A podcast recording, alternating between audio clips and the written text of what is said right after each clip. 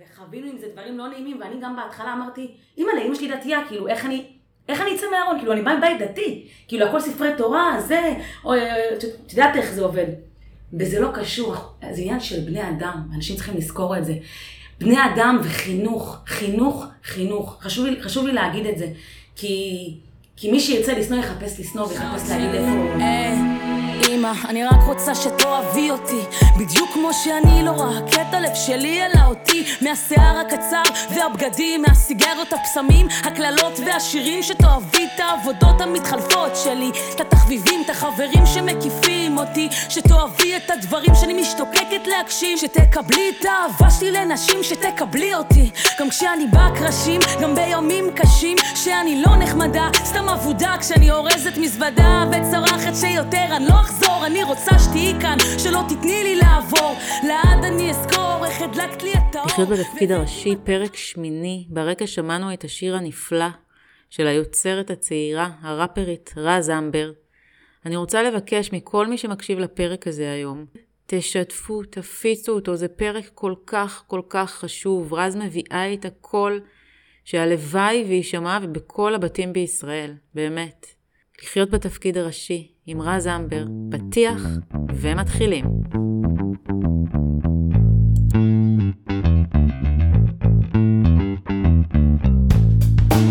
לחיות בתפקיד הראשי, הפודקאסט של יעלי קוגן.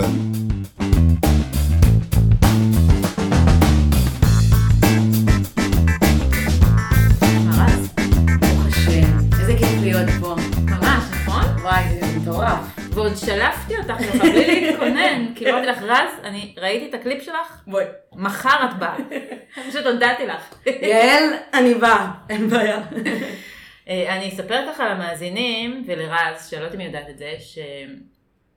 ואני לא מתחילה לפקוט בתחילת ראיון, לחוק אחד, אוקיי. אני אקח נשימה, ראיתי את הקליפ שלך עם אמא, אני אשתף ככה שאת משפחת אמבר, אני מכירה כבר לדעתי... קרוב ל-עשרים שנה. וואי, תורה. אני, את לא מבינה כמה אני אוהבת המשפחה שלך. ומה שבעיקר ריגש אותי בקליפ הזה, מעבר לכנות המדהימה שלך, ואנחנו, אני אשים את השיר ככה ברקע, ואני אשים לכם קישור למטה לקליפ, כדי שתבינו במה מדובר, זה המפגש בין אמא אלייך. והשיר לא יצא לי מהראש, אחר כך. וואו. ו... זה לקח אותי, אני, אני כאילו קופצת איתך ישר למים העמוקים, לפני מה שלומך, רוצה מים וכאלה, בסדר? אוקיי. Okay. אני, אני עשיתי תואר שני בשינוי חברתי דרך אומנות, ויש לי הרבה חברות, ואני גם עובדת עם נשים שהן מטפלות באומנות. ואני מרגישה שהשיר שלך, הזה, הוא שני דברים. הוא אחד שיר שמחולל שינוי חברתי, שכל... הורה וכל נער או נערה שנמצאים בארון צריכים לראות. שתיים, זה שיר שמחולל ריפוי. זאת אומרת, את קולעת פה לשתי מטרות שבעיניי הן המטרות האמיתיות של אומנות, מעבר להיוצא משהו אה, אה, מהנה שכיף אה, ליצור וכיף לצרוך. וזה הדהים אותי, שתסלחי לי שאני אומרת ילדה, אבל ילדה בת עשרים ושתיים, בואי, את עדיין ילדה. מביאה כזו כנות ובגרות של נשמה עתיקה בת ארבע מאות ועשרים. רז, אני, אני התעלפתי עלייך, אני התעלפתי, אני לא הפסקתי לדבר על זה. ו- ואני רוצה לשאול אותך, באמת, איך, איך, אני לא יודעת אפילו איך להגדיר את השאלה, כאילו איך זה נוצר, מאיפה האומץ, מה הביא אותך לכתוב את השיר הזה? איך אז לשים אותו ככה בפרונט וההורים? אני לא יודעת להגדיר את השאלה, אז פשוט דברי. אוקיי. קודם כל שוב, איזה כיף להיות פה, וכיף לשמוע את המילים שאת אומרת, כי חיכיתי שלבן אדם שיבין את המשמעות של השיר, מעבר לקליפ יפה וקצב טוב וביט יפה, יש פה מעבר ויש פה עומק, וזה מה שאני רוצה להעביר. בכל השירים שלי, חוץ מהשיר הזה, להכניס כמה שיותר עומק ומעבר, וריפוי וקבלה. Uh, האמת שאני אגיד לך משהו, השיר הזה העליתי אותו בטיק טוק ובאינסטגרם, לפני משהו כמו שנה, okay? לפני שהשיר הזה יצא. Uh, היה לי שיחה עם אמא שלי, כזאת, כמו ריב כזה של גיל ההתבגרות וזה, שהייתי יותר קטנה, ופשוט לקחתי את המחברת, תוך שלוש דקות, פשוט פרקתי, אמיתי, אמיתי, אמיתי, סיימתי לפרוק, עשיתי לה סרטון, ושלחתי לה את הסרטון הזה, עם השיר הזה, כמו שהוא עכשיו, לא שינינו כלום. אמא שלי קיבלה את הסרטון, לא רק שהיא התלהבה, המשמה הזאת, גם אמרה לי, תשתפי את זה, כאילו תראי, כאילו שהעולם יראה את זה. ואמרתי, וואו, איזה רגע. אז מי שהיא מפרגנת לי, היא גם כאילו אומרת, שכולם יראו, שכולם ידעו. כאילו אני, אני אומרת בשיר בצורה מובהקת, שתקבלי את האהבה שלי לנשים, לצורך העניין. את הסיגריות, את העבודות, כאילו את כל הדברים שאנחנו בתור הורים לא רוצים שידעו על הילדים שלנו, זאת אומרת לי, תפיצי, כאילו וואו. ושהפצתי את זה, יעל, בכלל לא חשבתי שאנשים נגיד כמוך, או נגיד אנשים, אנשים בני נוער, אנשים רגילים, התחברו לזה. אמרתי, זה נטו קהילה גאה וסטו כאילו. אני מעלה את השיר, קמה בבוקר, ומקבלת מבול של הודעות. אנשים בכלל לא קשורים לקהילה. מלא בני נוער, מלא נערות, מלא נשים, אמהות שולחות לי הודעות, שהם התפרקו. ואמרתי, זה מעבר, ל... זה מעבר להכל, יש פה קבלה, זה שיר על קבלה. זה קבלה לאמא, קבלה לעולם. זאת אני, תקבלו, עם כל השיט. אתה להגיד שיט? בוודאי שאתה להגיד שיט. אז שיט. עם כל השיט, עם הכל, זאת אני, ותקבלו. ו- וזה עשה את העד הזה, ו... אני חושבת שאת אפילו לא מבינה, מתוקף היותך בדור אחר, מהדור שלי, עד כמה עבורי השיר הזה הוא מרפא. ואני אני אספר לך שני סיפורים. אוקיי. Okay. אני אתחיל מסיפור של חברה מאוד מאוד קרובה שלי, שאני לא אחשוף פרטים ולא אגיד את השם שלה, כי מאזינים לפודקאסט הרבה, הרבה מאוד אנשים, אבל היא לא גרה בארץ, היא בת יחידה, ובגיל, אני חושבת, עשרים ומשהו, היא שיתפה אותי שהיא, שהיא לסבית, ואימא שלה נתקעה איתה את הקשר בגלל זה. וואו. עכשיו, זה לא בעי דתי, סורי שאני כאילו אומרת דתי לא דתי, אבל זה לא בעי דתי, זאת אומרת, האימא היא חילונית לחלוטין, הבן אדם שהיה אמור הכי לקבל ולהכיל, והיא שיתפה, עכשיו האבא שם נפטר, זאת אומרת, יש לה רק את הילדה ואת ה... יש להם רק אחת את השנייה, והם לא דיברו המון המון המון המון המון שנים, ואני זוכרת שבאתי לבקר אותה, והיא התחתנה עם אישה, והחוסר הזה של, ה... של האימא בחתונה, וה... זה ריסק לי את הלב. זה ריסק לי את הלב, ואני אמרתי, איך אפשר להתכחש לילד שלך? לא משנה מה הוא עשה, לא משנה. אז עכשיו עזבי, תגידי, בואי, הבת שלך עכשיו שודדת בנקים, היא האופנו בנק ממין אישה, שדדה בנקים, ולא יודעת מה עשתה, זה עוד אני יכולה להבין, כן. בסדר? אבל על מה? על זה שהיא אוהבת? כאילו, זה, זה, זה ריסק אותי ברמות שאני, אני, היה לי קשה נורא להתאושש מזה. עכשיו אני אגיד לך עוד משהו, אני אמרתי שני סיפורים, שאני באה מדור כזה, אני יכולה להגיד לך, זה יישמע לך קצת הזוי, okay. אבל זה אמיתי מהלב, שאני עד גיל עשרים וחמש בכלל לא ידעתי שיש דבר כזה לסביות. Yeah. ידעתי מה זה הומואים, היו לי חברים בתיכון הומואים שהם היו מוקצים, והיה לי חבר מאוד מאוד טוב בצבא, שהוא היה הומו, שנינו היינו אוהבים במפקד טייסת, היינו שנינו בוחרים, הוא הסתכל עליי, הוא לא הסתכל עליי, אז ידעתי שיש הומו, לסבית לא ידעתי שזה קיים, אמיתי, אמיתי רז, לא ידעתי שיש דבר כזה. עכשיו, אני למדתי משחק, כפי שאת יודעת, ובגיל עשרים וחמש שיחקתי בהצגה, והייתי צריכה לשחק לסבית. עכשיו, אני אומרת לבמאית, מה זה? שתביני איזה פעירות, כאילו. לא, אני באמת פעורה, לא ידעתי מה זה סמים ולא מה זה לסבית. פעורה ברמות ש... אם מישהו מאזין עכשיו, זהו, איבדתי את כל המאזינים. בקיצור, זה כל כך הפחיד אותי, וכל כך היה לי מוזר, ש... חצי שנה לפני כן שיחקתי חייזר, והיה לי יותר קל להתחבר לחייזר מאשר ללסבי. עכשיו, זה לקח, זה היה מאוד קשה. זה היה לי מאוד מאוד מאוד מאוד קשה. הייתי צריכה לנשק שם את חברה שלי, עדי, ואני זוכרת שלא הסכמתי לעשות את זה. כשבאתי למנהל בית ספר, הפכתי שולחן, אמרתי, תקשיב, אני לא מנשקת את עדי, על הבמה, כאילו, תתמודדו. עכשיו, תקשיבי, זה בית ספר המשחק, מי יפיר אותך על כל שטות, כאילו, מה זה לא, זה התפקיד שלך, כאילו, אם לא, אנשים מעלים עשרים קילו בשביל תפקיד. זה כל כך הפחיד אותי, זה כל כך היה נראה לי מוזר, עכשיו, תשמעי בדיחה? בדיחה, זה לא בדיחה, זה סיפור עצוב, אני עולה כבר להצגה אחרי תהליך, עזבי. בסוף הבמאית איכשהו שכנעה אותי, יולי, החברה שלי, לימדה אותי לדמיין, שזה לא משנה. אמא שלי באה להצגה, ובקטע שאני מנשקת את עדי, אמא שלי צורחת מהקהל, אוי ובוי, מה נסע? ואני וואי, רציתי וואי, למות, וואי. אני על הבמה מול כל המורים בבית הספר, מול כל האנשים הבכירים ביותר בתיאטרון שבאים לראות את הסטודנטים בשנה ג' ואמא שלי צורחת מהקהל, אוי ואבוי, מה היא עושה? המזל שלי זה שסצנה אחרי זה הייתי צריכה להיות נורא נורא נורא עצבנית. וכל כך התעצבנתי, שהייתי כל כך עצבנית שהבימאית ביקשה מאמא שלי לבוא כל ערב וליצור. אבל תקשיבי זאת, הייתה ההצגה הכי טובה שלה. אבל בכל הסיפור האידיוטי הזה, אני באה להגיד שבדור שלי, לו אני הייתי צריכה לצאת מהארון, אני חושבת שהרמה של החרדה, תחשבי באיזה חרדה הייתי שהייתי צריכה לשחק בהצגה, כי לא ידעתי מה זה. ואני מסתכלת ככה עלייך ואני אומרת, האם עדיין בדור הזה שיש פתיחות, אני רואה את זה באמת, הפתיחות מאוד מאוד גדולה, ויש לכם, לנו לא היו דוגמאות, זאת אומרת, הזמרים שלנו שיצאו מהארון, הם עדיין בארון. אני לא אגיד שמות פה, אבל כולם יודעים. כן. אצל, אצלכם, יש לכם את רן דנקר, עברי לידר, אה, אה, נו, השחקנית המדהימה הזאת, ברח לי השם שלה. רוי, רוי רייג'ר. כן, אוש, מדהימה. אבל אין זמרת. יש, הם בארון פשוט. אה, שרית חדד. שרית חדד, מדהימה, נכון. אז לנו לא היה, לא היה מודל. עכשיו, שוב, כמו שאמרתי, הגייס, הבנים, היו מוקצים. ואני רוצה לשאול אותך, דווקא בדור שלך שיש כאילו יותר פתיחות, האם היה קושי? קודם כל, אני רוצה להתייחס למה שאמרת בהתחלה, ואז אני אתייחס לזה.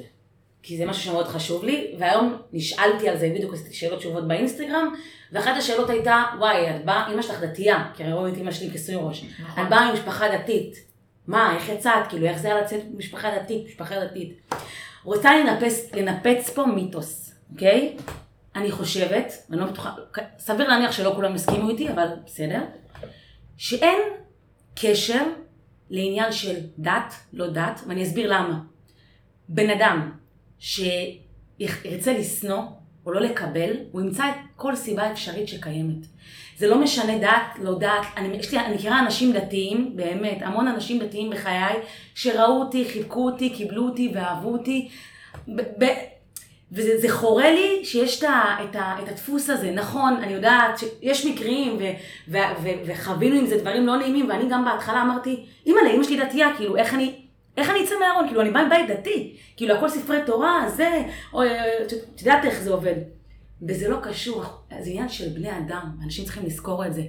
בני אדם וחינוך, חינוך, חינוך. חשוב לי, חשוב לי להגיד את זה, כי, כי מי שירצה לסנוע יחפש לסנוע ויחפש להגיד איפה, את יודעת, אפילו... אני חושבת שמה שאת אומרת כאן הוא חשוב לא רק ברמה האישית שלך, הוא חשוב ברמה של כל מי שמאזין כרגע, בייחוד בתקופה שאנחנו חיים בה כרגע בישראל, בייחוד, והמילים שלכם כל כך, כל כך, כל כך חשובות. כן.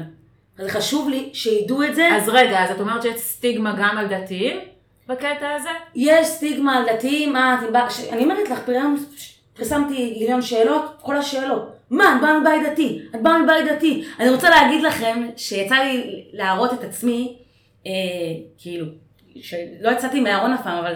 כשהייתי לפני איזה שנה-שנתיים, השיער שלי היה הרבה יותר קצר. בואי, היה כתוב לי על המצח, אני לסבית. בואי, אני כאילו מודעת לעצמי והכל בסדר. במרכאות של הסטיגמות, שאיך רואים בחורה עם שיער קצר, זה ישר הולך לשם. לצערי, גם היום, זה גם תכף התקשר למה ששאלת אותי מקודם. אבל חשוב לי להגיד שדווקא האנשים האלה שכאילו, כאילו, אין להם קשר לדעת, והכי, כמו שאמרת, עובדת סוציאלית, והכי אנשים כאילו נאורים וכביכול כאלה, והכל במרכאות, כמובן, סטיגמות, סטיגמות, סטיגמות. קיבלתי פרצופים, זה לא, לא, ו, ו, וזה, זה חורה לי, וזה חורה לי שככה ישר ראו את אמא שלי, כאילו, אמא לבטח היא לא קיבלה אותך, את מבינה? ורוצה להגיד את זה בפה מלא, אמא שלי קיבלה אותי, והכי מדהים בעולם, וכי, כי זה הבן אדם שהיא, זה לא משנה כלום. זה נכון. זה תלוי אדם בלבד, קלישאתי כמה שזה יישמע, תלוי אדם בלבד. זה נכון, אני מכירה את אמא שלך, והיא אחת הנשים האהובות עליי, באמת, כי היא, היא פשוט, לא יכולת לתאר כמה היא אישה מדהימה בעיניי, ורואים את זה בך ובאחים שלך, אנחנו נדבר גם על שי ועל על, על, על הריפוי שהיא מאפשרת, אבל בואי נעזוב רגע בצד, נשים רגע בצד את הדתי לא דתי. אוקיי. עדיין לבוא ולהגיד משהו שהוא, למרות ההתקדמות ולמרות הפתיחות של הדור שלכם, שבאמת אני, אני כל הזמן אומרת שאני מעריצה את הדור שלכם, אני מעריצה אתכם. עדיין, אני מרגישה שאת צריכה להיאבק על המקום שלך, אחרת השיר הזה לא היה, לא היה צריך לצאת בכלל. נכון. אם היה באמת כזאת קבלה, המילים לא היו נכתבות ככה, בסדר? ואני רוצה להגיד שאני לא, אני לא מרגישה כזאת אסירת תודה לדור שאני נמצאת בו. ברור שבדורות קודמים, אני לא יודעת בכלל כאילו איך הייתי, איך הייתי מרגישה, אבל הדור הזה הוא מצד אחד מקבל, בסדר? הוא אומר, הנה יש את זה, אבל מהצד השני, זה דור מאוד ביקורתי, מאוד נוקב, מאוד, עדיין יש את ה... אני מדריכה ילדים בשעות, בשעות, בשעות הפנאי שלי, ויש את ההומבו מתור כללה, ו... לגמרי. ועדיין זה למה את עם שיער קצר, מה את בן, את בן, אני עדיין מתמודדת עם זה, ולתת הסברה. עדיין, כאילו, זה אולי יותר ידוע, זה אולי יותר גלוי, ברור שזה חד משמעית יותר טוב מהדור שהיה לכם, אבל... לפעמים אומרים לי, מה? אבל כבר אנחנו ב-אלפיים עשרים ושלוש, כאילו, מה הבעיה? יש לכם הכל, יש לכם... יוצא לי לנהל לצחות עם אנשים, אני אומרת, אתם חיים בסרט. אתם חיים בסרט. כי מי, ש... מי שבאמת נמצא במקום שלי, כאילו, שאני נמצאת בו, שאני מנהלת זוגיות עם אישה, וירצה לחיות חיים עם אישה, יודע את המלחמות, יודע את המאבקים, מכיר את המבטים, מכיר את הלבטים, מכיר את כל המכלול הזה. אז זה קל להגיד כאילו מהצד, זה כל אנשים שאומרים מהצד, יש לכם, אנחנו ב-אלפיים עשרים ושלוש, עדיין קשה, עדיין לא קל. אבל בואי, עדיין אחר. אם לי, בדור שלי הייתה מישהי שבכלל לא יודעת שקיים משהו כזה, זה הרבה יותר קשה. אני לא אומרת שלא. תחשבי שפתאום היה, לא יודעת, צומח לך משהו על הראש, לא מזוהה שאף רופא לא מזהה אותו. אותו דבר זה מבחינתי היה לסביות, כשאני הייתי בגילך. כן. לא ידעתי שזה קיים בכלל. זה לא שזה קיים וזה אסור, לא ידעתי שזה קיים. זה לא היה קיים בתודעה. כן. לא היו על זה סרטים, לא היו על זה ספרים, לא היה על זה כלום. זה לא היה קיים, זה היה כל כך מושתק. את מבינה מה אני אומרת? אני מבינה, אני מבינה את המקום הזה וברור, אבל זה שזה, זה שזה, זה שזה היה ככה זה נורא, אבל זה לא אומר שהדור הזה, אולי ביחס, לדור הקודם, אז אני אקרא וואו. איפה את נתקלת בקשיים? איפה אני נתקלת בקשיים? כרגע פחות, אבל נגיד בהתחלה, נגיד שמזר לי את השיער וזה, וכמובן, כי ככה אהבתי, זה עניין של סגנון, ואנשים חייבים להבין את זה, לא יצאתי מהארון, אז גזרתי את השיער, זה היה עוד טיפה לפני, עוד... אהבתי את זה, פשוט לקחתי אומץ וגזרתי, והכל בסדר. יש לי את השיער, אז את יודעת, את הולכת פתאום ל... נגיד, למספרה. הרבה לא רוצים לספר אותי. באמת? כי אני בת. כן. עוד דוגמה. את הולכת ל... לא יודעת, לסופר, אז קוראים לך בלשון זכר, ואז אני אומרת, אני בת. את מקבלת כזה פרצוף, שבפעם הבת, את שותקת, את לא אומרת שאת בת, את זורמת, מעדיפה ש... שגידו לך, מבינה? כן. זה הלכת עם אמא שלך לקניון, ו... ו... אני לפעמים לקחת בגד, תראו כמה דברים מורכבים וקטנים יש, שאנחנו לא מבינים בסדר יום-יום שלנו. זה לקחת בגד, זה לקחת בגד, וללכת עם דוד, במחלקה של הבנות, ו... קבל פרצופים ו... כי חושבים שאת בן? וכן, עכשיו השיער שלי הוא קצת צמח וזה, ושני קצת לתספורת ותלוק, אבל אז זה מה שחווית. רגע, אבל המראה שלך זה נבע מהרצון שלך לצאת מהארון או שזה לא קשור? לא קשור. תמיד אהבתי את זה, תמיד אהבתי את הסגנון הזה, את הסטייל הזה, תמיד זה דיבר עליי, כאילו לא היה קשר. גזלתי את השיער עוד לפני שבכלל... ידעתי מה, מה הלוז איתי, את מבינה? Mm-hmm. ואנשים ישר אומרים, אה, גזרתי כזה, לא, לא קשור, פשוט ככה אהבתי. אבל זה שגזרתי, וכשהיה לי מודעות, כשגזרתי ולא היה לי מודעות, זה הסתובבתי בחופשיות, אבל כשגדלתי ונמתה לי מודעות והבנתי, אני אוהבת, טוב, אני רז, אני אוהבת נשים, ויש לי שיער קצר, אני לא יכולה להסביר לך, כאילו, זה, זה בקשיים המיומיים הכי, הכי קטנים שיש, ברמת הלעלות לאוטובוס, ו... והנהג שלום חמוד, זה לא נעים, את תתת מרגישה פצצה, יוצאת מהבית, מתארגנת, ומישהו קורא לך חמוד, איזה בעשה. ו... ו... וזה נשמע כאילו קטן ועלוב, אבל, אבל זה היה רגעים קשים, כאילו, אני יכולה להגיד לך שזה זה, זה היה משביט אותי אפילו. לגמרי, זה לגמרי דברים ש... שמעררים את הביטחון, ו... והייתי, כאילו, לפני היציאה, כאילו, מהארון, היה לי הרבה יותר ביטחון. עכשיו הביטחון שלי חזר ברוך השם, אבל היה לי תקופה של איזה שנה, שוואלה, לא היה לי ביטחון. התביישתי במי שאני, התביישתי. התביישתי, ממש. ואנשים היו אומרים לי, אחיות שלי, שי וים, וואי, איזה מגניבה, איזה כיף לך, כי לך את זורקת פס, איזה זה. ואני בלב, נכון, נשארתי נאמנה לעצמי, לא הרחתי שיער ולא שמתי שמלות, יכלו, תעשי, תעשי ככה, כאילו, אם כך קשה לך. לא, לא אכלתי אחרת, נשארתי נאמנה למי שאני, אבל זה... קיבלתי וסבלתי מזה, כאילו, היה לזה השלכות, ל- ללכת עד הסוף עם האמת שלי, היה לזה השלכות. כשראיתי את השיר הזה, את פשוט לא מבינה מה זה עשה, מה את, מה את עושה לבן אדם מהצד שמסתכל ונפעם מהיכולת שלך לבוא למרכז הבמה ולהגיד, זאת אני, זה מי שאני, אני אוהבת את עצמי, ושכולם, כמו שאת אומרת, יקפצו לי. בדיוק. ואני יכולה להגיד לך ממרומי גילי הזקן כבר, שאנחנו עוברות חיים שלמים כדי להגיע למקום הזה, אז אני מקנה בך, באמת. אני מקנה בך. כי, כי אצלך זה היציאה מהארון, אצלי זה לבוא ולהגיד שאני מפחדת מההצלחה. אני סיפרתי פה באחד הפרקים שאני עברתי חרם מאוד מאוד קשה בכיתה ח' כי קיבלתי תפקיד ראשי בהצגה, ומאז יש לי פחד היסטרי מההצלחה, וכל פעם שההצלחה גדולה מתקרבת עליי, אני הולכת עשרה צעדים אחורה. אז בשבילי, להיות בתפקיד הראשי ולבוא להגיד, זו אני ואני רוצה להצליח, בלי לפחד ממה יגידו, אז כשאני רואה את הקליפ שלך, אני מקבלת כוחות. וואו, איזה מדהים לשמוע את זה. את מבינה? את משפיעה לא רק על נשים שעכשיו רוצות לצאת מהארון. כן. את משפיעה על אישה שמפחדת מההצלחה ורוצה לצאת. כן. מבחינתי, זה היציאה מהארון שלי, לבוא ולהגיד, כן, אני יודעת שאני מוכשרת, כן, אני יודעת שאני טובה, ותקפצו לי, ואת מבינה? כי החרימו אותי בגלל זה. וואו. אז אותי החרימו בגלל זה, את... אה, אה, אגם החרימו בגלל שיש לה אח אוטיסט, ואותך החרימו, לא החרימו, אבל התייחסו אליה, כמו שאת אומרת, בגלל זה שאת לא הולכת בסטנדרט, או בתלם, או באיזו תבנית עלובה שמנסים להכתיב לכולנו. ואני חושבת שהמקום שלך, את כאילו זה נורא ברור לך מאליו, שבאת ויצאת עם השיר הזה, זה ממש לא ברור מאליו, בטח לא בגילך. זה, זה, אני אמרתי לגלית, אני כתבתי לה, שראיתי את זה, תקשיבי, ואני אמרתי לה את זה גם על שי, אני חושב נדבר על שי, כי זה מעניין אותי לנסות להבין מה הגאונות של אמא שלך שאפשרה כאלה בנות, באמת, באמת, אני, זה פודקאסט עלייך, אבל זה הערצה לגלית אמבר. זה פודקאסט, קראי לו הערצה לגלית אמבר. לא, אני רצינית לגמרי, תשמעי, כשאני ראיתי את שי. וגילי, וגיל. וגיל, בוודאי, בוודאי, אוי, גיל המלך. גיל? נכון. נכון. אמא ואבא, זה שילוב ביחד. אבל רגע, אז למי שלא מכיר את גיל אמבר וגלית אמבר, אני, אני לא סתם מדברת עליהם פה כל הזמן, כי אני חושבת שכשאני מסתכלת עלייך ועל השיר שיצא, וכשאני מסתכלת, היום שמעתי את השיר של שי, כאילו איך הכנתי את עצמי לרעיון איתך? שמעתי שיר, בדרך כלל אני ככה עוברת, עושה תחקיר, היום שמעתי מוזיקה, כי שוב, התרציתי להתחבר למקום המרפא של האומנות. ואז, ב- צירוף מן מקרים שכזה, הספוטיפיי הקפיץ לי את השיר של שי... חייתי. לא, לא. עכשיו את לילה. אה, פעם את לילה. פעם את לילה. ונזכרתי באיך היא עמדה מול כל עם ישראל, כל עם ישראל בפריים טיים, ושיתפה בפגיעה המינית שלה. נכון. טוב. את מבינה כמה כוח, כמה האישה הצעירה הזאת, כמה כוחות היא נתנה לבנות שפחדו לדבר? ברור. מלא.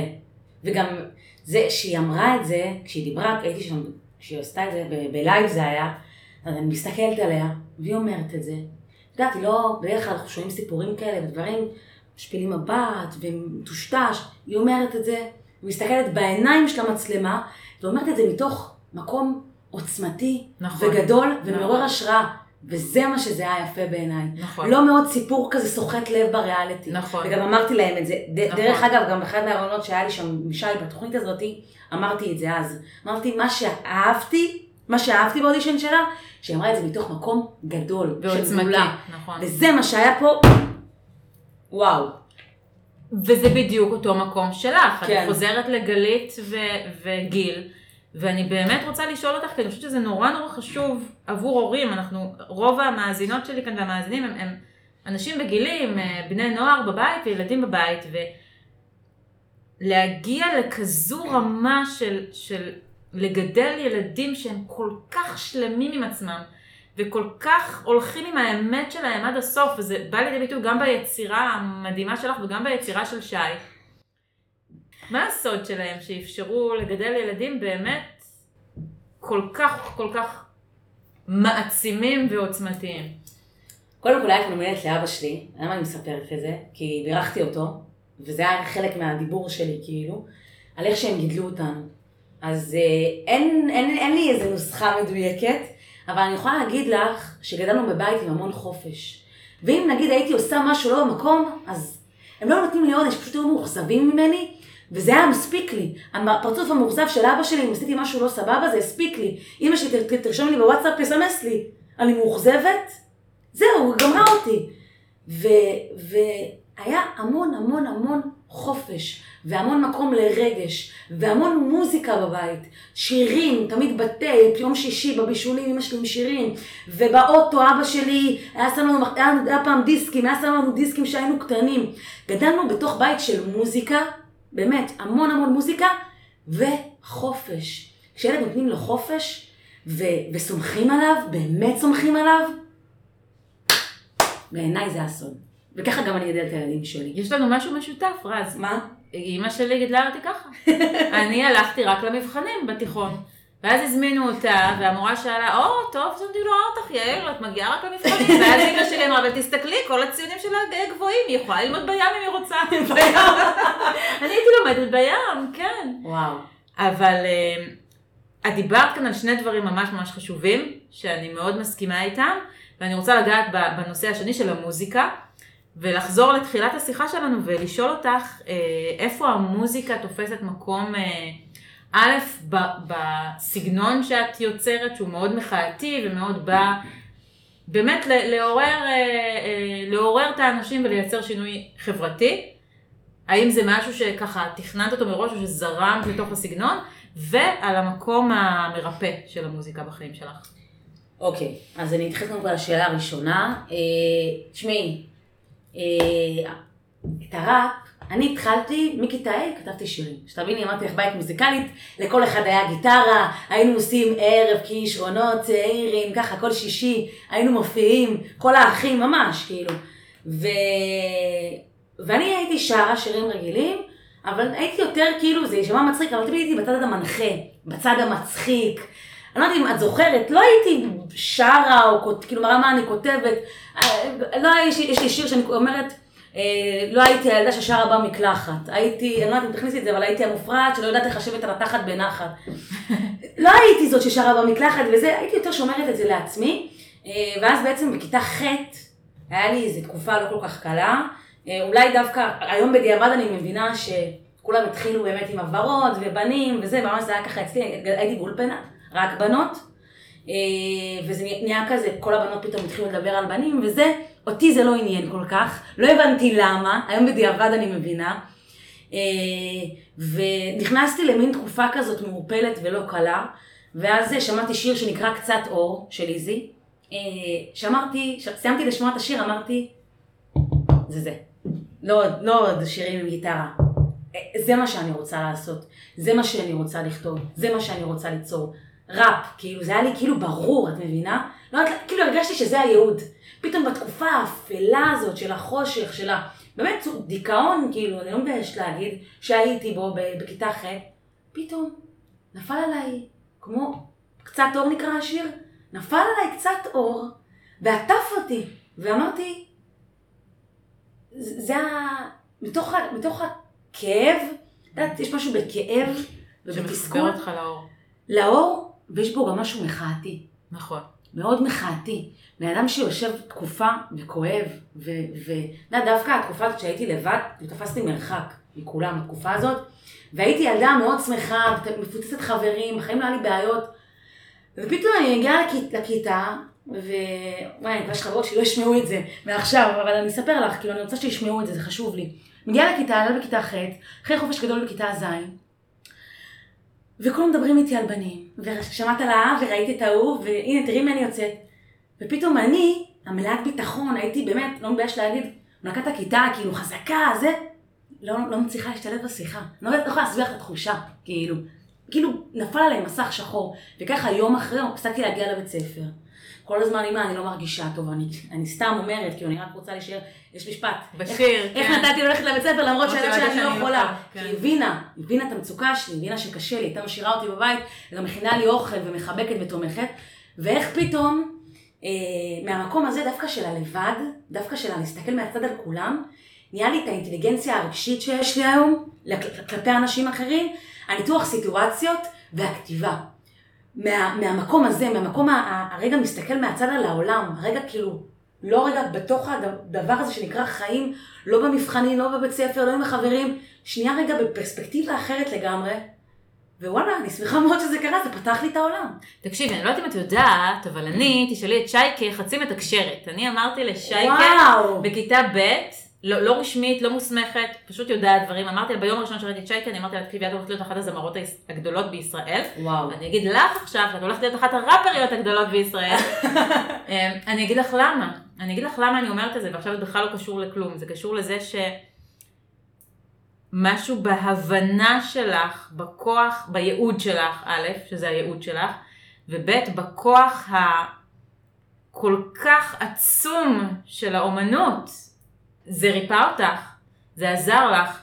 אני חושבת שהרגעים האלה, זה יישמע נורא מה שאני אומרת עכשיו, אוקיי? אני מכינה אותך מראש. חופשי. אני חושבת שהרגעים האלה של הכאב, עבורי לפחות, זה הרגעים הכי מזוקקים שמשם אני יוצרת. זה רגעים מבורכים בעיניי, מבורכים. כל עוד לא נופלים לייאוש, וזה כאב שהוא כאב שאפשר לאבד אותו אחר כך ליצירה.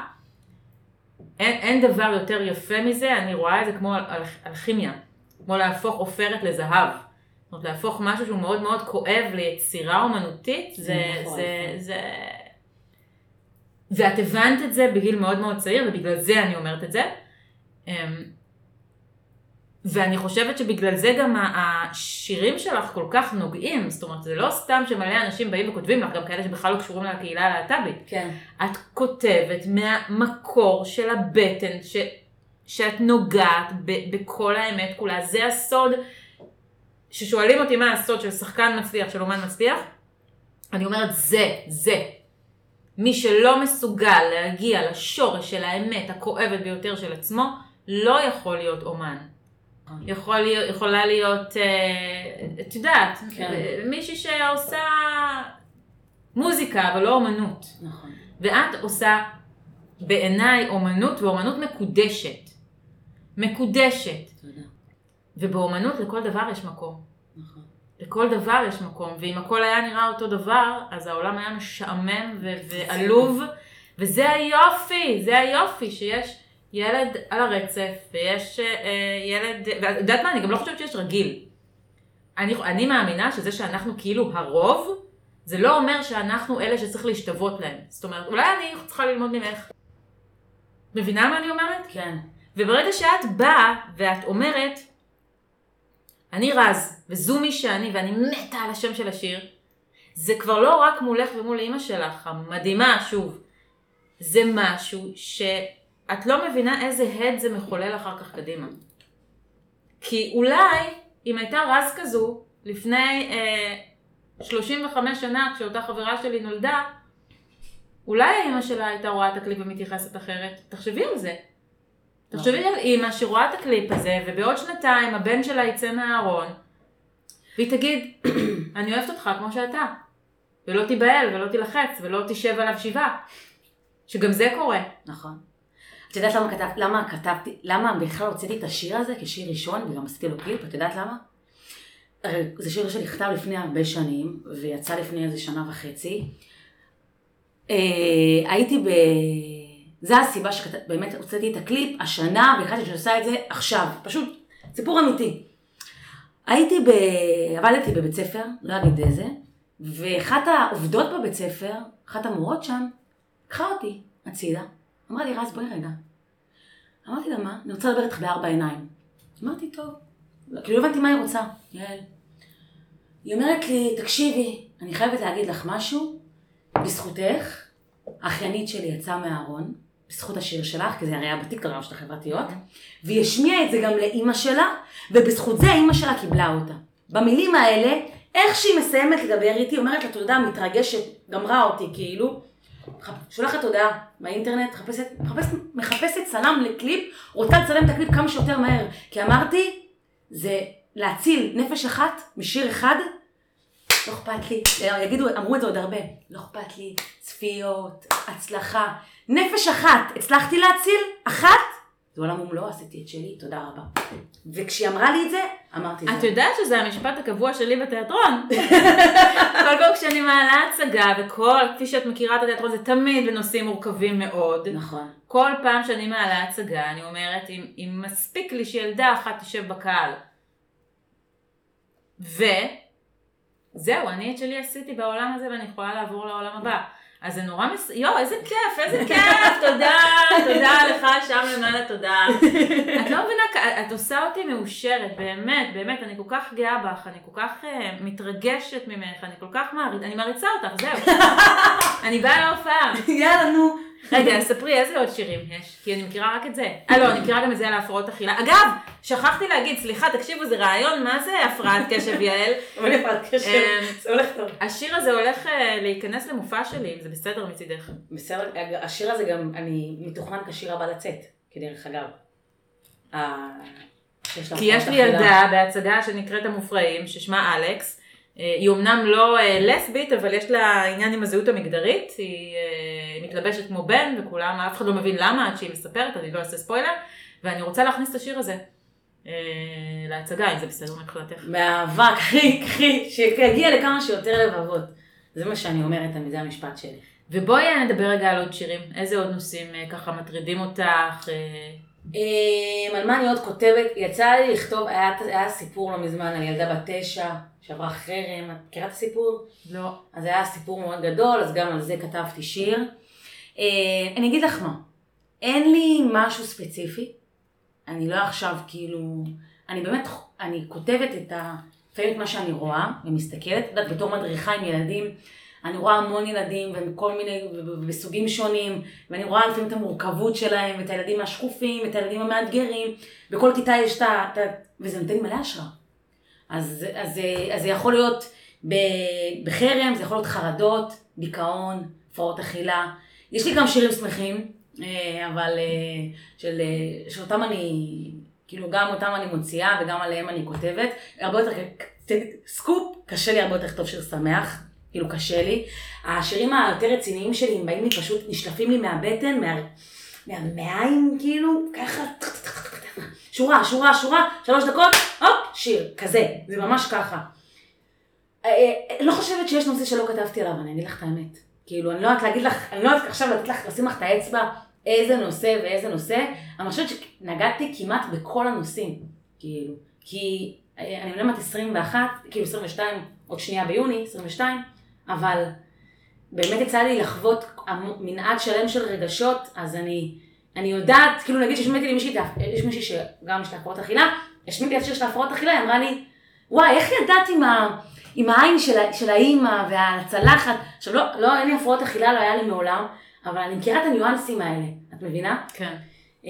אז כל נושא בערך שתזרקי, יש עליו. אני אקשה עליך עם שאלה, את חושבת שעצם זה שמאיזשהו גיל התחלת להרגיש שאת שונה, שאת אחרת, וזה הפחיד אותך, גרם לך להיות יותר רגישה כלפי, למשל, ילדים עם שונויות אחרות? כן, ידעת, כשהייתי ילדה, הייתי, הייתי באמת ילדה חושבת, חושבת על כל דבר, ובאמת תמיד היה לי את המחשבות, כותבת שירים באמת מגיל מאוד מאוד קטן. נגיד, היה לי שיר כזה, זה שאני בת זה לא אומר שאני צריכה להתגנדר. זה שאני בת זה לא אומר שאני צריכה כן לוותר. אני אעשה מה שטוב לי, אני פשוט תהיה, אני... קיצור, שיר... לא, לא, אני רוצה לשמוע. בלי מסכות ובלי שקרים ובלי הרבה בלבולים. אז מי ימציא את זה שבנות צריכות להיות יפות ולשתוק? אה, אה, וכך הייתי... ידעת בכיתה ג' עד עכשיו אני זוכרת... די! תראה שהיא צוחקת עליי. בן, בת, אתה ואת, לא חשוב מה יהיה, תמיד יהיה אני, ויעשה מה שטוב רק לי. הייתי חובה מנת של רגשות, באמת, כאילו היה לי גם הפרעות קשב וריכוז, כן נכון, זה היה, היום זה יותר במודעות, אבל עדיין סבל, כאילו, גם שונה, אבל גם היה לי באמת את ההפרעות בבית ספר, ואת הבעיות וכל השטויות שהייתי עושה, אז, אז באמת אני, עכשיו אני אכנס לכיתה, אני אראה את הילד השקוף, אני, אני יודעת מה הוא מרגיש, אני יודעת מה מרגיש הילד המאתגר, אני יודעת מה מרגיש הילד המפחד, כי הייתי בשל, בכל שלב בחיים שלי, הייתי כל פעם אחד מהילדים האלה, את מבינה? כן. כל פעם הייתי משהו אחר, אז אני כל כך מבינה אותם, יש לי, לפעמים אומרים לי איזה גישה יש לך אליהם, כי אני, אני יודעת, אני יודעת מה הם ומה הם צריכים לשמוע, ואיך להרים אותם. אז אני, אז בגלל מה שעברתי, אז יש לי את העירייה ואת האינטליגנציה הרגשית הזאת, לסביבה שלי. ומה החלומות שלך? וואו, וואו, וואו, איזו שאלה. קודם כל, חלום שלי זה באמת להצליח עם המוזיקה. זה באמת, זה, זה היה חלום, כאילו, אני חולמת מאוד גבוה. יש לך ככה טיפים משייקה? היא עוזרת? קודם כל ממש עוזרת. גם ביום שהעליתי את השיר היא העלתה פוסט, וקודם כל לראות את אחותך מגשימה את החלום, ועושה את הבמות שהיא עושה, ואת השירים שהיא עושה, זה נעשתה ברבי, כאילו, זה לא משהו שהוא מובן מאליו. וואלה, זה, את מסתכלת ואומרת, זה אפשר, כאילו, זה אחותי עשתה את זה, אני גם יכולה, מבינה? זה מעורר השראה. נכון. והיא כן נותנת עצות, וגם משמיעה את השירים לפני, גם שולחת לי, אנחנו שתינו כאילו חיות את הדבר הזה, קולגות. אתם בעצם תהיו משפחת בנה חדשה. יאללה, תמיד היא אומרת, שי תמיד אומרת שזה החלום שלה, שזה מה ש... לא, אבל באמת, אני חושבת שאתה משפחה מאוד מוכשרת, וזה באמת עוזר, כי את רואה, יש לך דוגמה מהבית של מישהי שגם, את יודעת, עשתה את הכל לבד. זה לא ש... והיא עובדת מאוד מאוד קשה, שי. מאוד, עבדה קשה, עובדת קשה, וזה... אני ראיתי את הדרך שלה מאז שידעה. היא שנים בתחום, כאילו, אנשים שוכחים. אה, זה לא, זה לא ככה, זה עבודה. כן. וזה מוערך מאוד, להמשיך ולא לוותר, ועוד שיר, ועוד במה לפרוץ, ועוד דרך לעשות. וואלה, איזה יופי, כאילו, אפשר, מבינה? זה באשכרה אפשרי. וכשאת מסתכלת ככה על המוזיקה כדרך חיים, את, את יודעת שזה לא פשוט. ברור לי, אבל יעל, אם אני אספר לך לאיפה אני מכוונת, את תצחקי. כן. אז, אז אני אומרת לך שאני, לא עד כמה שנים מהיום, אבל אני בעזרת השם, החלום שלי, ואני אעשה את זה, אני רוצה למות את מנורה, אחד מנורה. אני, יש לי חלומות גדולים שאנשים לפעמים ככה פותחים עיניים ואומרים כאילו וואו, מה, חד הסרט, ויכול להיות שאנשים ישמעו ויצחקו. אני, אני מאמינה בזה, רואה את זה, מדמיינת את זה, ויודעת שהיום הזה יגיע. זה בדיוק על זה הפודקאסט שלי. שאנחנו חיים, ואנשים לא מבינים את זה, בתפקיד הראשי של החיים שלנו, ולכן מי שחי בתחושה, וזה לא במקום של אגו, זה במקום שאני הראתי לעולם הזה עם איזשהו ייעוד גבוה, וברגע שאני נאמנה לייעוד הזה, והדרך היחידה לדעת מה הייעוד הזה זה לעצום עיניים ולראות מה, מה מרגש אותי, מה בוער לי בבטן, שמה צריך להיות, וברגע שאתה שם, הכל יצליח לך. הבלגונים מתחילים, כשאנשים הולכים נגד הרצון הזה, והולכים ועושים דברים אחרים, הולכים ולא יודעת, הולכים ללמוד עריכת דין כשהם חלמו להיות גיטריסטים, כי שם עושים הרבה כסף, ואז הם לא מצליחים. זה האמת שלי, ייתכן שיש כרגע מי שמקשיב לי ואומר, היא חיה בסרט, נכון, גם אני חיה בסרט, אבל זה מה שאני מכירה, וזה מה שאני יודעת, וזה מה שכל האנשים מסביבי, ויש מסביבי המון אנשים שהצליחו בכל מיני תחומים, בין אם זה שחקנים, בין אם זה אנשים שעוסקים בהייטק, ובין אם זה אנשים שעוסקים בטיפול, לא משנה, אנשים שהצליחו מתוך חיבור, ואני תמיד רואה את החיבור לאיזה קול שכבר בילדות, היה להם שאמר, אני, מה אתה רוצה להיות שתהיה גדול? זה עלה כאילו. והם ידעו להגיד. כן. ו- ואני אומרת לך את זה, זה משהו ש... שיכולים להתווכח איתי על זה עד מחר. תקשיבו לפרק עם שי, הוא חקר את זה. כן. ברגע שאתה יודע מה אתה רוצה וזה בוער לך בבטן ואתה מאמין, אמונה שלמה שזה מה שאתה צריך, שנועדת לעשות, נכון. זה יקרה. ולכן כשאת באה ואומרת, יש לי חלומות גדולים, בסדר, ברור שתעשה, ברור לי שתעשה, זה לא צריך לתקשרת בשביל זה, זה ברור לי, מבינה? לא, לגמרי, לגמרי. אני, אני גם רוצה להגיד לך שגם כמה זה חשוב בתור הורים להגשים את עצמנו, כי אני גדלתי בבית וראיתי את ההורים שלי מגשימים. נכון. ופסגות, ובאמת עושים דברים של כאילו וואו, לא, לא, לא חייתי בבית של כאילו הורים שקמים לעבודה בבוקר ומתבאסים. חייתי בבית של הגשמה, של אבא שלי שהיה בצבא תפקיד מאוד מאוד בכיר, פיקד בבסיס, ואז הלך ובעירייה עכשיו הוא באגף הספורט. כל מה שאבא שלי רצה היה אומר לי בשולחן, זה זה זה, הוא היה מסיק את זה, כאילו את רואה את האנשים עושים את זה, אמא שלי הקימה את פרויקט פלאים שיש לה, שהתחילה בתור, וגם מורה לספורט, זה, זה היה החלומות שלה והדברים שהיא האמינה בהם. ווואלה, היא עשתה אותם, וכמה זה לא מובן מאליו. את יודעת, עכשיו אני מזכירה דירה, ובעולם הזה של המבוגרים. ואני מבינה כמה זה לא מובן מאליו, לשים ככה את הדברים על השולחן, לשים, לאמר על כל מה שיש לנו, וללכת אחרי מה שאנחנו מאמינים בו. את יודעת, אני ממש רואה את זה אצל התלמידים שלי. היה לי על זה, תקשיבי לפרק עם קרן דורון. אוקיי. קרן היא אישה שבאמת, היא להעריץ כמה שהיא מעוררת השראה, וכמה השראה היא נותנת לאחרים. את רואה את הבנות שלה רז, את מתעלפת. די. זה ברור שיש להם מודלינג טוב בבית. זה גם עוד משהו שאני כל הזמן מדגישה פה בפודקאסט, שהדבר הכי, הכי, הכי, הכי גרוע שאפשר לעשות, זה לוותר על חלומות שלי, כאילו בגלל הילדים. אין דבר יותר טוב מלהעניק לילדים, מאמא מאושרת, כמו שאת אומרת, ואבא מאושר, זה גם תקף לגמרי לגברים. באמת. ש... כן, שמגשימים את עצמם, כי גם, גם גברים היום, בואי, כאילו בעלי ואני מתחלקים שווה בשווה. אין, אני עושה את זה, אתה עושה את זה. כן. הוא עושה בדיוק כמוני, ולפעמים גם הרבה יותר. זאת אומרת, אני כבר הפסקתי לבשל כי אין לי זמן. אמיתי. והוא רוצה לאכול, אז הוא חייב לבשל. אבל אני ממש מסכימה איתך, ואני חושבת ש, שזה גם מה שמאפשר, ברגע שיש לך מודלינג כזה בבית, משני הורים שבאמת, את יודעת, הם גם זה לא שהם נולדו עם כפית של זהב בפה. הם עשו הכל בארבע אצבעות. ארבע הכל. חמש. איך ארבע? עשר. עשרים. ארבע אצבעות. יו, תקשיבי, הפרעת קשב, הפרעת קשב, זה רעיון קשוח. מי ששורד עד כאן, כל הכבוד. לא, אבל באמת, איך הגעתי לארבע אצבעות? מה נזורות איתך? ארבע אצבעות, דרון. עשרים אצבעות, אומרים. בשתי ידיים, אומרים. בשתי ידיים, בשתי ידיים. ארבע אצבעות. אני לא חותכת את זה, תבינו מה זה הפרעת קשב, אני אעשה פרק על זה.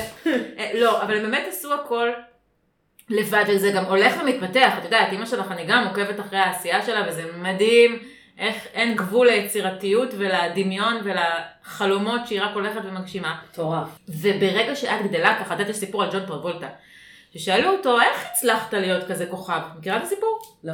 איך הצלחת להיות כזה כוכב? זה נורא קשה בהוליווד, ללכת למיליון אודישנים, לא להצליח, אה, זה נורא פשוט.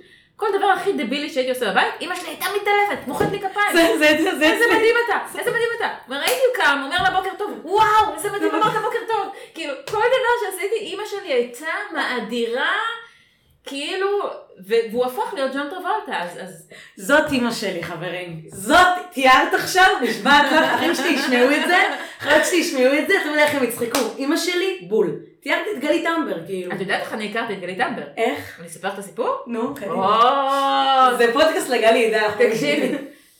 השנה הראשונה או השנייה של התיאטרון, כן? אני עושה אודישן לקוסם מארץ עוץ. וכתוב בדף, מכיתה ד' ומעלה. מגיעה גלית אמבר, לא הכרתי אותה, ככה נפגשנו, עם ילדה יפהפייה, בת שמונה, נתוקה כזאת. עכשיו, תביני, אני אחרי מאה ילדים שכבר עושים אודישן, בא לי למות כבר מעייפות. אני כבר שותה את התה, אני כבר בקושי רואה בעיניים. כבר הרכבתי קבוצה, היא מגיעה, תקשיבי, את יכולה לבחון את הילדה, אני אומרת, בת כמה היא? נראית לי קטנה. היא בכיתה א' או ב', בכיתה ב'. אני אומרת לה, אה, אין בעיה, שתחזור בעוד שנתיים. לא, לא, לא, לא, לא, את חייבת, חייבת לראות אותה. אני אומרת לה, תקשיבי, גלית, יקרה, אני לא יכולה, אני מקבלת רק מכיתה, היא צעירה מדי, היא עדיין לא קוראים טוב, וזה ללמוד הרבה טקסט. היא התעקשה. אמרתי, טוב, נו, בגלל הילדה, אני אקח אותה. עולה שייקי הקטנה בת שמונה לבמה. אני לא אשכח את זה בחיים שלי, אני לא אשכח את הסיפור הזה. פותחת הפה, מתחילה לשיר. יאו. תקשיבי, נעתקה לי הנשימה. אני לא יכולתי להמשיך את האודישן, אני הלכתי לשתות, הייתי צריכה לשתות, הרגשתי שעומדת להתעלף. אמיתי אני אומרת לך, אמיתי. לא נשמתי, באותה שנה היא קיבלה את התפקיד של חנלה, בהצגה היא התקבלה בכיתה ב', ושנה אחרי זה כבר עשתה תפקיד ראשי בקוסם מארץ עוץ. תורף. אבל מה אני זוכרת מכל הסיפור הזה? עזבי את הכישרון של שי, שזה באמת משהו נדיר. את אימא שלך המקסימה, ש, שכל כך רצתה שהילדה תהיה בהצגה, ואז בדיוק, בדיוק הגעת מה, מהדרום, אה, הייתם חדשים בנתניה, כן? כן. היא, היא, היא אימא מדהימה. נדירה. מדהימה. נדירה. כי את לא היית יכולה להיות רגישה כזו ומכילה כזו לילדים שאת עובדת איתם, או לעלות עם קליפ כזה, אם לא היה לך מודלינג כזה. נכון. אז זה מעבר לכישרון, אני חושבת שזה באמת ג'ון טרוולטה. אמא שהייתה אומרת לי, למה את חושבת על ככה מיוחדת? בגללי, אני, כאילו אני גדלתי אתכם, מה את חושבת? ואמא שלי, אני מחנך אביתה, תקשיבי, אני לא צוחקת איתך, סיפור אמיתי, מאסטר שף עונה עכשיו, עונה אחת עשרה, טלפונים מחפשים אותי כל היום בגלל אמא שלי.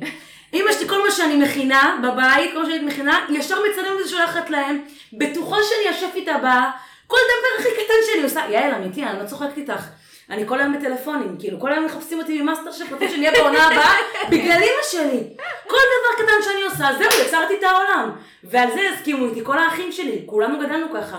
כל הפיפס הכי קטן שעשינו, קינחנו את האף, וואו, כאילו מדהים, איזה מוכשרת, בואי איתי ככה, בואי... וזה... אז אל תתפלא, אם את תגיעי להיות ג'ון טרוולטה. אני לא אתפלא. ואז שלא ידעו את המנורה. באחר פה, אני יודעת. רז, אני עוברת איתך לשלב האחרון, שזה חמש שאלות בעד עשר דקות. מוכנה? יאללה. לא הכנתי את השאלות כרגיל, אני חושבת ככה, אז הכי אוהבת לעשות את זה. ככה, אז רז, שאלה הראשונה אלייך היא, מה היית אומרת לנערה או נער שנמצאים כרגע בארון ונורא נורא מפחדים? איזה משפט את יכולה לתת להם ככה כתיק? וואו, איזו שאלה, נתת לה עשר דקות. אוקיי, מה הייתי אומרת להם? הייתי אומרת לאותה הנערה או לאותו הנער, שכאילו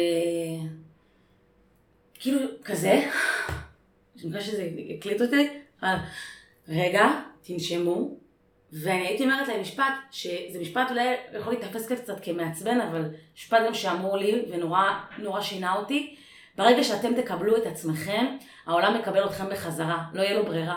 ברגע, ש... ברגע שאנחנו נצא בביטחון, וזה אני, לא משנה מי, לא משנה מה, איזה ארון אנחנו נמצאים. היה לי חברה, אמרה לי, יצאתי מארון הקודש.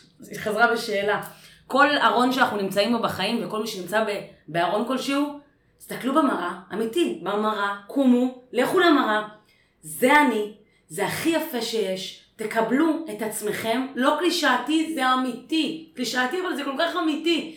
תקבלו את עצמכם, ביום שאתם תקבלו את עצמכם, שיפול לכם מהסימון של וואלה, זה בסדר, זה סבבה, כולם יקבלו אתכם. לא יהיה להם ברירה, גם אחים לא מקבלים, גם הם יקבלו אתכם, כי לא יהיה להם ברירה.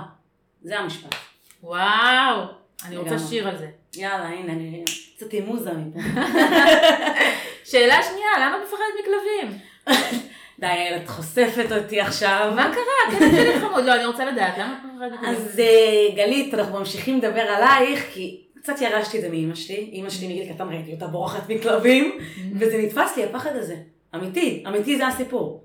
הייתי רואה אותה קופצת. אז דווקא זה, זו שאלה כאילו הכי מטומטמת שיצאה לי בעולם, וזו שאלה חשובה שאנחנו מעבירים לילדים שלנו גם את הביטחון וגם את הפחדים. יפה. ראית, לא תכננו, יצאנו שאלה עמוקה, שאלה מטומטמת הפכה להיות שאלה עמוקה. שאלה שלישית, איך התמודדת כמו הפרעת קשב? בוא תני לי איזה טיפ לי. איך התמודדתי? כן. עם ההפרעת קשב שלי? כן. גם עם היפראקטיביות, הם לא רואים אותי זזה פה. אני גם, את לא רואה שאני... איך התמודדתי? אלטרנטיבות, אני שיטה לי גם, יש לי אייץ' די אייץ' די, זה אומר כאילו גם היפראקטיביות. גם לי. אה, גם לך. מעולה. ספורט, ספורט, להוציא את האנרגיות, אנרגיות, אנרגיות. מלא, חפשו נושאים, דברים שמעניינים אתכם. ולהבין שזה סבבה, כאילו שבצ... כאילו אני כבר בשלב מסיים הבנתי שכאילו, יאללה, לא אכפת לי, כאילו, אני ככה, כאילו... את יודעת שבעיניי, אני מודה לאלוהים על זה, אני לעולם לא הייתי... בוודאי, איך אתה חושבת, אני יכולה לעשות גם תיאטרון, גם פודקאסט, גם לעבוד עם נשים, גם לכתוב ספר, גם לגדל שלושה ילדים וכלב חמוד, אם לא הייתי מופרעת קשב, לא הייתי מצליחה בחיים. זה, את יודעת, אני פשוט שבע מאות אנשים בבן אדם אחד. וואי, איזה פרספקטיבה הבאתי עכשיו, אני אשאור את זה. זה לגמרי ככה, תקשיבי, גם, גם, אתה יודע זה קשה זה לביין הפקה? אני מביינת שתים עשרה לשנה. בלי הפרעת קשב הייתי שורדת דקה. אני ראיתי אותך בחזרות, זה מטורף. אין סיכוי. זה מטורף. אין סיכוי. לאיזה שאלה הגענו? את רואה? בלבלתי את עצמי. עזרה, חבר טלפוני. שאלה אחרונה. אוקיי, בואי ניקח אותך ככה קדימה לגיל, לגילי, בגיל ארבעים ושבע. איפה רז אמבר? איזה שאלה, וואו, וואו, לא הסתכלתי ככה. יאללה, זרמי. גיל ארבעים ושבע, אוקיי. רואה את עצמי עם חמישה ילדים. חמישה ילדים, עושה מוזיקה, מרוויחה גם מהתענוגים, עושה הרבה תענוגים, יושבת בבית, בכיף שלי עם הילדים, גדלת אותם איתם, עושה איתם צחוקים. רואה את עצמי, אני רואה את עצמי מעבירה הרצאות.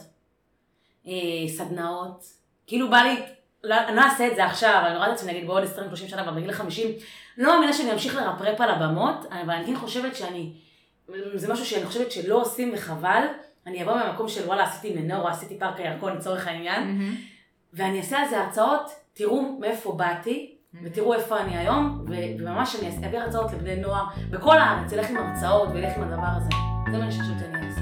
וואו, כן.